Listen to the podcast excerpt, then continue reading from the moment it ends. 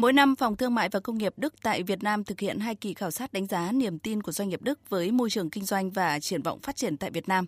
Trong kỳ khảo sát này, AHK Việt Nam nhận được phản hồi từ 4.200 doanh nghiệp Đức đang hoạt động trên 200 quốc gia trong nhiều lĩnh vực như là dịch vụ, công nghiệp xây dựng, thương mại. Bà Đào Thu Trang, trưởng bộ phận tư vấn chiến lược phát triển thị trường AHK Việt Nam khẳng định, 93% doanh nghiệp Đức cho biết tiếp tục đầu tư vào Việt Nam, hơn 64% kỳ vọng hoạt động kinh doanh khởi sắc trong 12 tháng tới. Với 450 doanh nghiệp Đức đang hoạt động tại Việt Nam, chỉ số hài lòng cũng rất khả quan. 36% doanh nghiệp họ cảm thấy hài lòng với sự phát triển của doanh nghiệp họ. Tại Việt Nam chỉ có 3% họ chưa thực sự hài lòng lắm.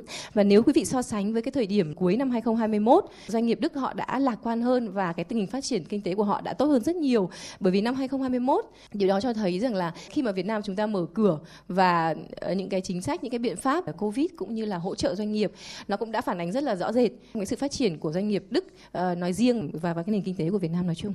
Cụ thể hơn, kết quả khảo sát cho thấy có 50.000 lao động Việt Nam đang làm việc tại 450 doanh nghiệp Đức tại Việt Nam. Nguồn nhân lực là yếu tố thu hút đầu tư Đức đến Việt Nam sau yếu tố chính trị và kinh tế vĩ mô ổn định. Việt Nam đang có nhiều điều kiện thuận lợi để thu hút FDI từ Đức. Hơn 73% doanh nghiệp Đức tin rằng họ sẽ tăng khả năng cạnh tranh với cơ hội phát triển tại thị trường Việt Nam. Đáng chú ý, ở Đông Nam Á, sức hút đầu tư của Thái Lan vẫn cao hơn Việt Nam.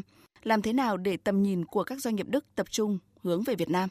Ông Marco Wonder, trưởng đại diện phòng công nghiệp và thương mại Đức tại Việt Nam khuyến nghị. Đông Nam Á thì có thể nói là hai cái nước mà nằm ở trong tầm ngắm quan trọng nhất là Thái Lan và Việt Nam. Lợi thế của Việt Nam là gì? Việt Nam sẽ là nước có lợi thế đầu tư sản xuất.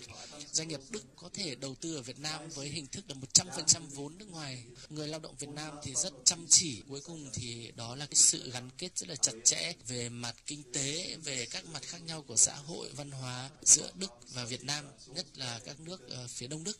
Ờ, và tất nhiên thì chúng ta cũng sẽ có những hạn chế. Đấy là dịch vụ cung ứng, hạn chế ở Việt Nam.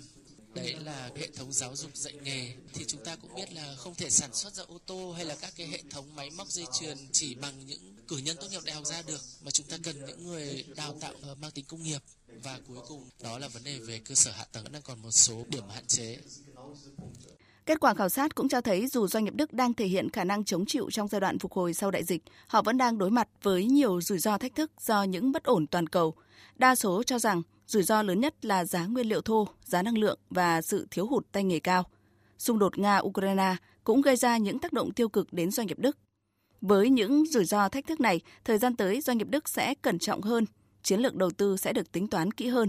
Tuy nhiên, niềm tin dành cho đối tác Việt Nam vẫn là rất lớn và được ưu tiên so với nhiều quốc gia Đông Nam Á khác.